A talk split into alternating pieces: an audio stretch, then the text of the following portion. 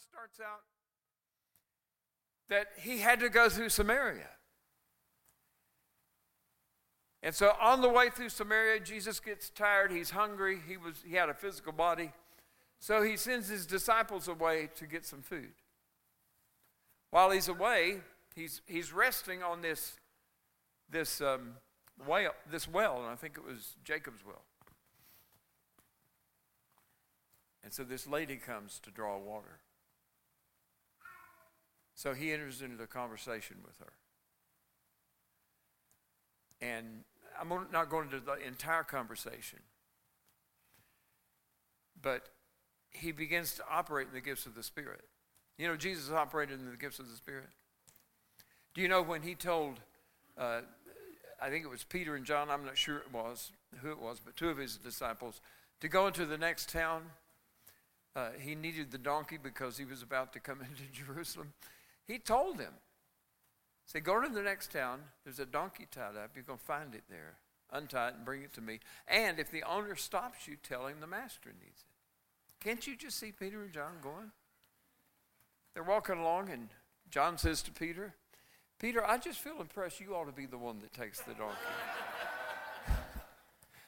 well, how did Jesus how did Jesus know? You know, Jesus operated in the gifts of the Spirit. If you don't believe that, read the second chapter of Philippians. He emptied himself.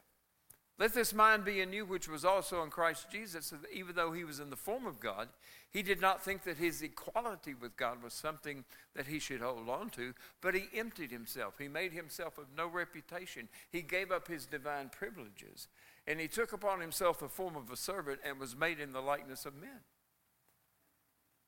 So he operated in the gifts of the Spirit. The Holy Spirit showed him what to do, when to do it. Isaiah 50, 50, 50 something prophesied about that, about Jesus. Said, He wakens my morning, my, my ear morning by morning. And he shows me how to speak a word in season to those who are weary. That's a prophet, prophecy about Jesus. Jesus himself said, He said, By myself I can do nothing. I only speak what I hear my Father telling me to say. So Jesus operated by the gifts of the Spirit. So here he is at the, at the well. And so he reads this lady's mail. He tells her she's had five husbands. So this lady is impressed and she, she leaves and she goes to, uh, to her town to tell this man told me everything about me. Surely this is the Messiah. Well, the disciples come back with food. Jesus says something that's really amazing. He said, I have food to eat that you don't know about. Then he said this He said, My food is to do the will of God who sent me and to finish his work. He said, My food is to do the will of God who sent me and to finish his work.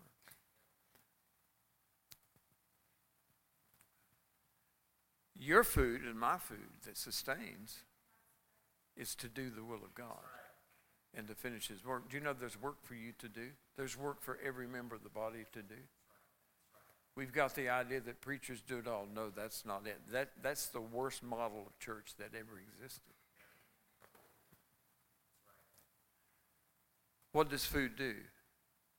Food nourishes, food strengthens, food sustains, food satisfies. Do you want to be nourished? Do you want to be strengthened? Do you want to be sustained? Do you want to be satisfied? Then get busy. Food sustains you. It's not, it doesn't come in any order. Food sustains, strengthens, nourishes, and satisfies.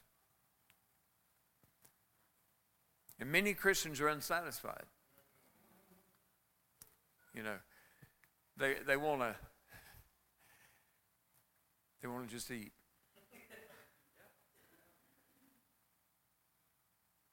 But they don't want to put it into practice. And that's not healthy. And that's not healthy. You know, there's a there's a verse in Ephesians, the second chapter, uh, the 12th verse. Uh, at that time you were without Christ, being aliens from the commonwealth of Israel, strangers from the covenants of providence, having no hope, and without God in the world. Having no hope. That's, that's, that's a statement. There's a lot of people in the world who have no hope. Now, that's a statement about the Ephesians before they knew Christ. They were strangers from the covenants of promise. They were without God, therefore, they have no hope. But now in Christ Jesus, you who once were far off have been brought near. So the source of our hope is Jesus and what he says and a relationship with Jesus. See, we, we've got to get rid of this idea of Jesus just out there somewhere. The strength of a relationship is found in communication. If a husband and wife have a good relationship, there's a two way communication.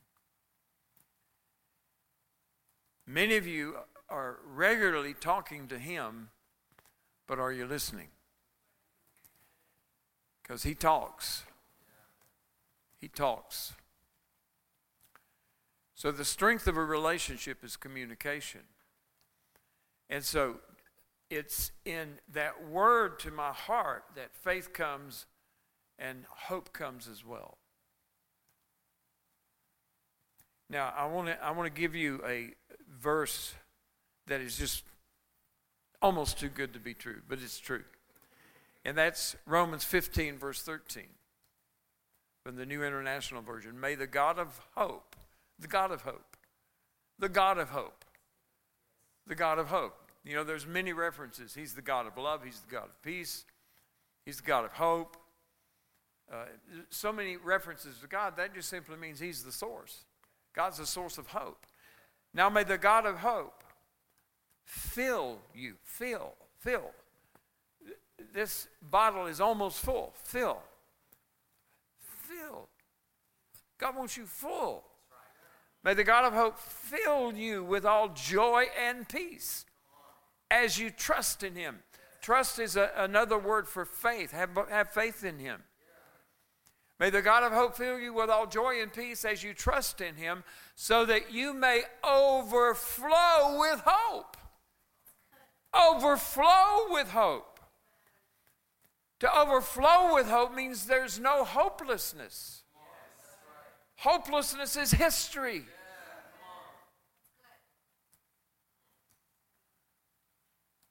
Now, let's talk about by the power of the Holy Spirit. Let's talk about living expectantly in the two and a half hours I have left. No, I'm, I'm kidding. living expectantly, some of you might say, what good, what good expectations do I have? Well, I don't know all of them, but I certainly know some of them. Some of you might say, What hope do I have? What do I have to eagerly look forward to? Well, just a few. First of all, the return of the Lord. The return of the Lord is called the blessed hope of the church. When's Jesus coming back? When he gets here. And when he gets here, we'll know it. But until then, what did he say? He said, Do my work till I come. In Acts chapter 1, verse 6, the disciples said, Lord, are you going to establish your kingdom now? And Jesus said, That's none of your business. He said, It's not for you to know times or seasons which the Father has put in his own authority. But you shall receive power after the Holy Spirit has come upon you to be my witnesses from here to the ends of the earth. One of the primary reasons we have the Holy Spirit is to be his witnesses. A friend of mine in South Africa says Acts chapter 1, verse 8 is a reason why every believer should have a passport. Yes. If you're going to make it to the ends of the earth, you've got to have a passport.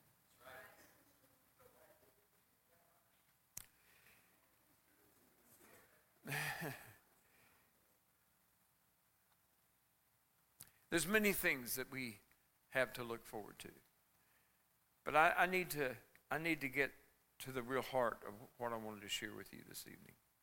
I don't have time to look at, but in Hebrews the 12th chapter, you know, it starts out right after the 11th chapter, seeing that we're surrounded by such a great cloud of witnesses. Let us run with endurance the race that is set before us, the race that has set before us. And then verse 2 talks about the joy that is set before. And then Hebrews chapter 6, it talks about the hope that is set before. There's only six places in the New Testament that phrase set before is found. And those are the three most significant ones. Do you know a race has been set before you? You know, for every race, there's a course. He said, You got to run it with endurance. It's not a sprint. You got to run it with endurance.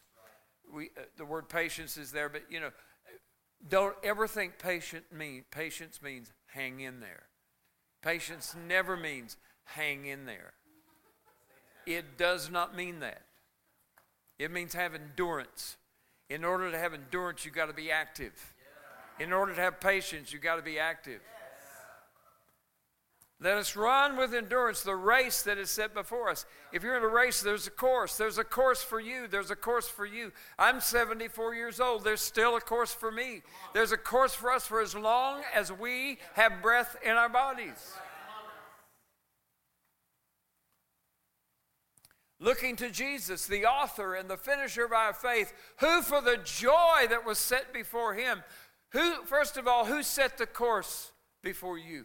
Father, God set the course before you from before the foundation of the world. He knew the purpose of your life. He knew what you would be doing. He knew what you were for. And He has set a course for each and every one of you. It may or may not be tied to your profession.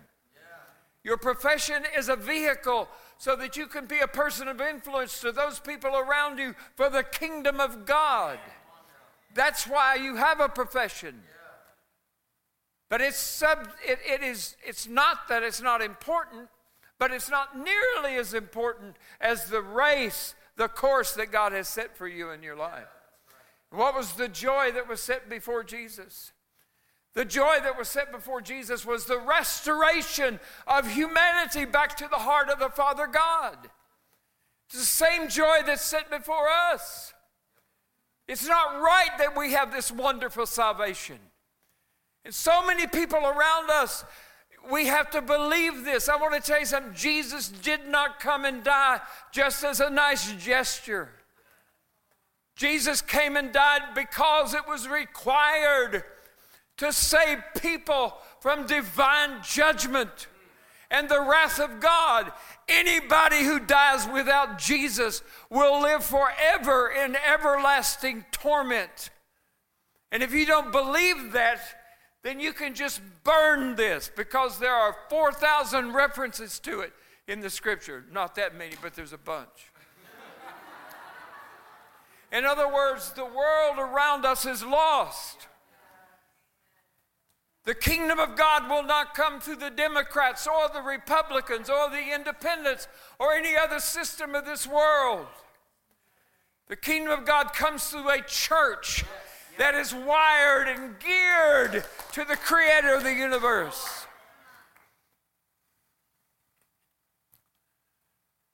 And then quickly, the sixth chapter of Hebrews.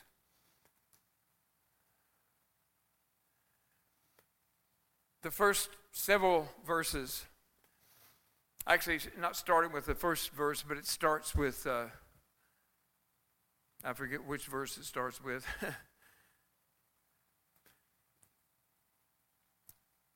the first several verses, except for those first three or four, talking about the foundations. It talks about people who once walked with God, but they apostatized. They walked away from God.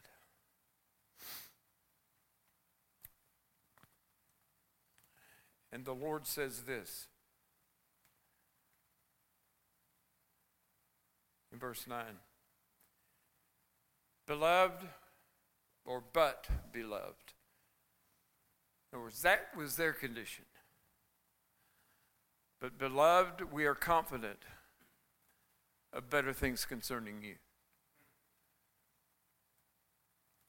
You know, we use the term backsliding.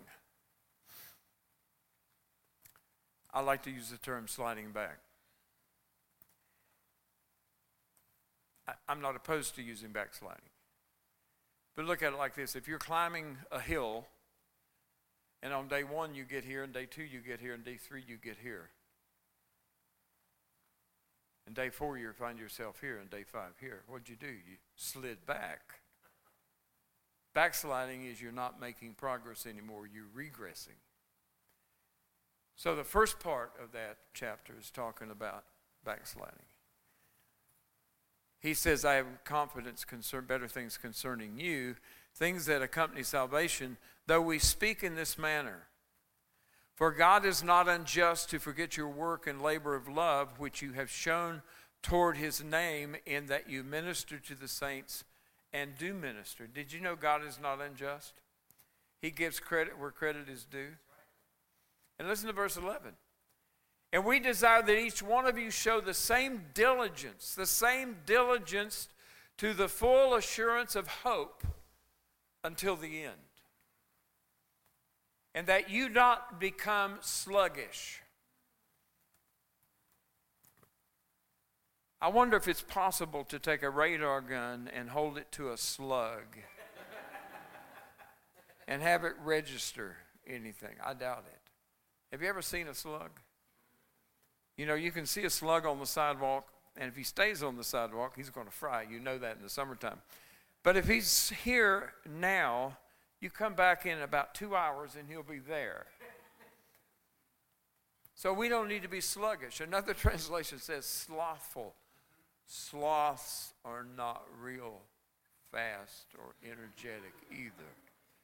So we're not to be like the slug or the sloth, but we're to imitate those who through faith and patience inherit the promises. Now, when I'm talking about promises, I'm not talking about selfish promises. I mean, God wants to bless you beyond your socks. I tell you, He wants to bless your socks off. He wants to bless you. You know, He, he, he, he really does want to bless you. Do you want to bless your kids? Or do you want to just dress your kids in rags the rest of your life? No, God wants to bless you. But I'm not even talking about that. I'm talking, the, I'm talking about kingdom promises. You have an inheritance in Christ Jesus. And that inheritance in Christ Jesus is like what, what was Jesus' inheritance? The nations. The nations. The nations. The word nations in the Hebrew and the Greek, it means people groups. The word nations in the, in the, uh, in the Greek is ethnos, where we get ethnicities. Our inheritance is really not our inheritance, but it's the inheritance for the Lord. The only thing we can take to heaven are those that we have won to Christ.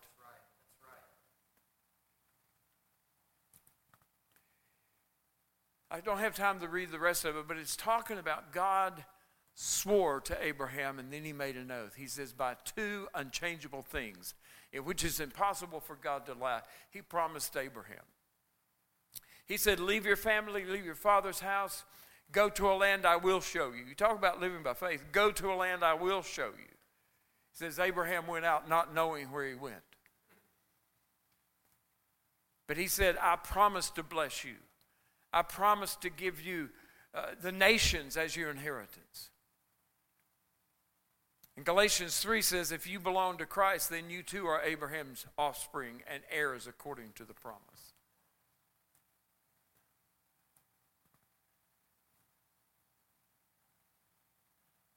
And getting down now to verse 18. God did this. God gave a promise and an oath. He did this so that by two unchangeable things, a promise and an oath, in which it's impossible for God to lie, We who have fled to take hold of the hope set before us. To take hold of the hope that is set before us. Hope has been set before you, but you've got to take hold of it. May be greatly encouraged. We have this hope as an anchor for the soul, firm and secure. The soul is the mind, the will, and the emotions. Hope, expectation, great expectation in God keeps my soul anchored from all the craziness that's going on. What are you feeding on? What am I feeding on? What you feed on will either build your hope or destroy your hope. I mean, there's crazy stuff going on in the world around us. Always has been. It's only getting crazier. Don't try to figure it out. It's simple. man is sinful. And man creates new ideas about how to be sinful. That's just simple. And there's a solution Jesus Christ. Not just coming to Jesus through a decision, but coming to Jesus Christ, starting with a decision and then following him wherever he goes, being raised up as a disciple or a follower of Jesus. That's what brings us to a place of stability.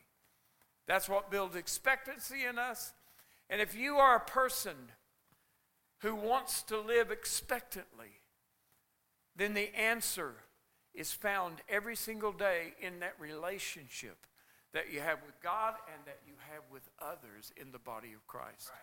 Did you know God's not building you as a monolithic stone? He's building us all as living stones into a spiritual house. You cannot grow by yourself. If you if you think just by coming to church and attending you're growing, you're not. Bible calls us a body with many parts. And just like my body, no part can get along get along by itself. Each part has got to be connected properly. It's essential for development and growth and for effectiveness in the earth. So I hope tonight has encouraged you. There's a way to not diminish in hope. And that is to keep hearing what God is saying and keep doing what God is saying. Lay hold of that hope and realize that living expectantly based on what God says, not just coming up with some idea to live expectantly by, but God's word builds hope in me. God's word gives me expectation for the future.